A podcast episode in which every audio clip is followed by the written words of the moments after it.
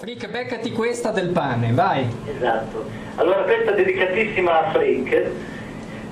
Ogni volta che faccio il pane mi viene duro. Eh, questa è... Beh, io questa vorrei capire che cosa gli viene duro il pane. Eh, eh, eh, vedi, vedi che tu vai sempre a trovare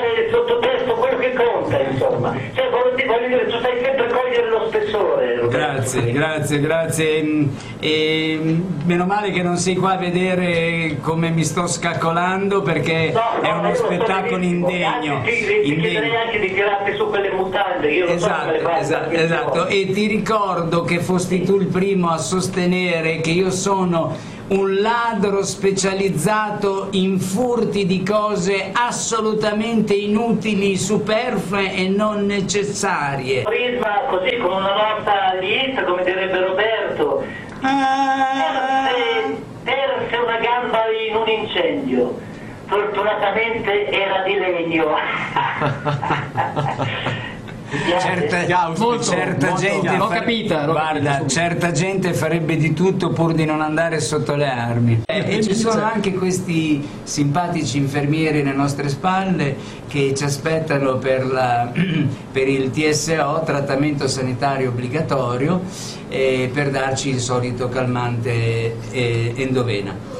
Cos'altro rimane da dire se non che sono diventato uno stomizzato? Fatemi complimenti, avete una, Bravo, bravo, un applauso. bravo, applauso. Sono uno stomizzato. Stomizzato. Perfetto, perfetto, perché mi ero stancato di farla nel solito modo e ho detto io voglio farla diversamente.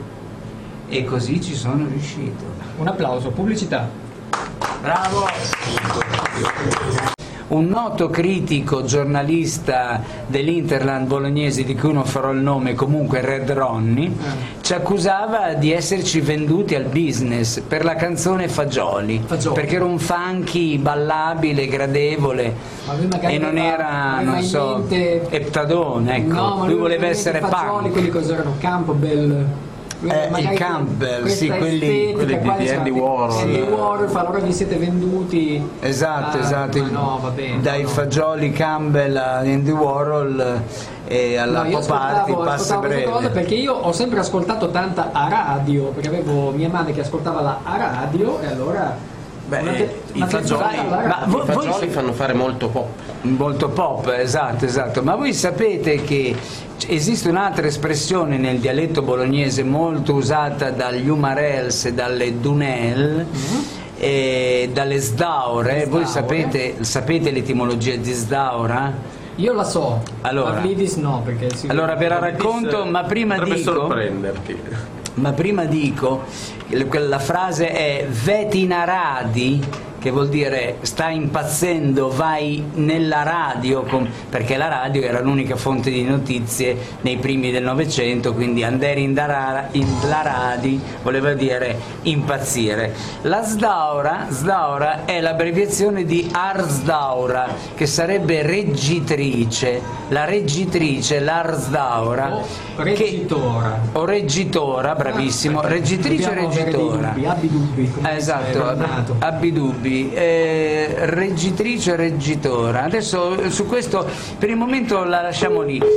Pronto? L'arsdaura. La reggitora. La reggitora che era la principessa della casa, questa era la responsabile dell'economia della casa e della cucina, grande responsabilità, cioè l'uomo portava a casa i soldi come sempre, Come sempre. e doveva tacere, darli all'Arsdaura, per, perlomeno una grossa parte per quanto riguardava le spese della casa, l'Arsdaura le gestiva questi soldi e sapeva cosa mancava in casa, andava a fare la spesa e, mm, e procurava tutto il necessario per il mantenimento dei bambini, del marito e di tutto quanto. Reggeva letteralmente le sorti eh, pratiche della casa. La reggitora. La reggitora totale però. Una, una totale reggitora, ma pensa quanto avanti era questo concetto rispetto poi alle rivendicazioni femministe, no? le Erzdaure Era eh, sono già avantissimo rispetto Non lavorava e incassava. incassata, Invece adesso la, incassata. la restauro moderna va a lavorare va a lavorare, E incassa incassa. poco, incassa poco oppure gira, incassa gira il soldo alla babysitter E si incassa. Esatto. e si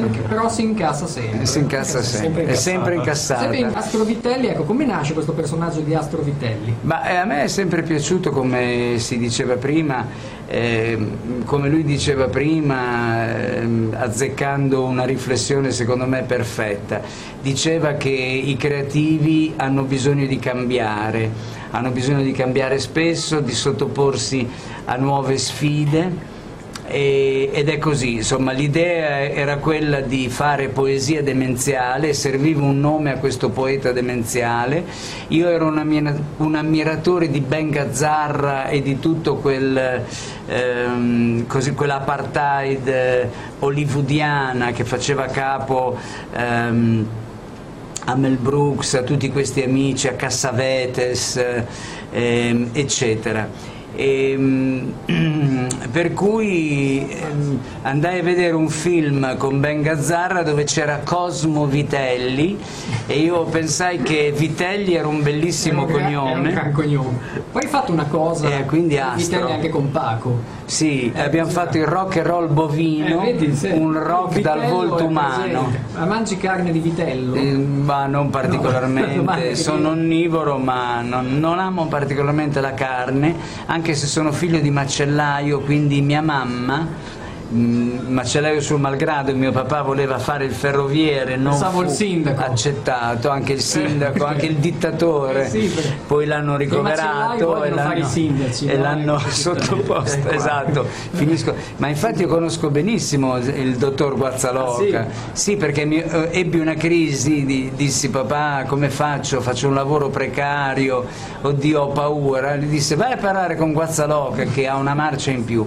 Andai a parlare con Guazzaloca e mi disse eh, tempi duri, grazie, grazie per le belle parole illuminanti e comunque insomma naturalmente ognuno si sgavagna i propri problemi. E così mio papà che voleva diventare ferroviere invece diventò macellaio suo malgrado perché subito dopo la seconda guerra mondiale non c'era lavoro, non si trovava occupazione, Tempi un po' come duri, adesso. tempi duri. Tempi duri, Sì, un però- po' come adesso. Però aveva una particolarità, lui faceva obliterare le bistecche prima di uscire dal negozio. Esatto, per non bravissimo, per non perdere questo aggancio con la passione del ferroviere. Molto bene, molto giusto. E allora io non potevo, non- voi capite che negli anni 50 io non potevo snobbare la carne, figlio di macellaio. Negli anni 50 la carne era un miraggio per tutto. Allora mia mamma, suon di sberle, me la faceva mangiare anche passeggiando in giardino con me in braccio, il piatto nell'altra mano, o la mamma o la nonna si davano il cambio, pare che io sulla carne fossi particolarmente refrattario e mi ricordo lo schifo che mi faceva eh, questa mh, strana sensazione di mangiare un animale che mi ha sempre impressionato molto. Beh, sentiamo un po' di questo gergo nel sottofondo. Sei fatto come un Sei fatto come un copertone, ci facciamo? Sono in paradura. Ok. Nessun problema. Nessun problema. Faccio il playback. Sono in... Schiodiamoci. C'è della merda? C'hai una banana gigantesca. Oh, C'hai della merda o no? Il ghiaccio ti fai. Trippato. Brutta storia, ragazzi. Brutta storia. C'ho delle storie, ragazzi. C'ho delle storie tese. Storie delle sbarbe, mano. No, c'ho delle storie. Fatti questo specchio. Tutta Paco, Vai. che spero sia in ascolto. Voi lo sapete che la patata costa tantissimo, mentre il finocchio lo prendi con un cazzo. Ecco, non so se, grazie, se questa battuta possa rovinarvi definitivamente. Spero che tutti gli omosessuali in ascolto vengano, vi aspettino di sotto e vi facciano due occhi così.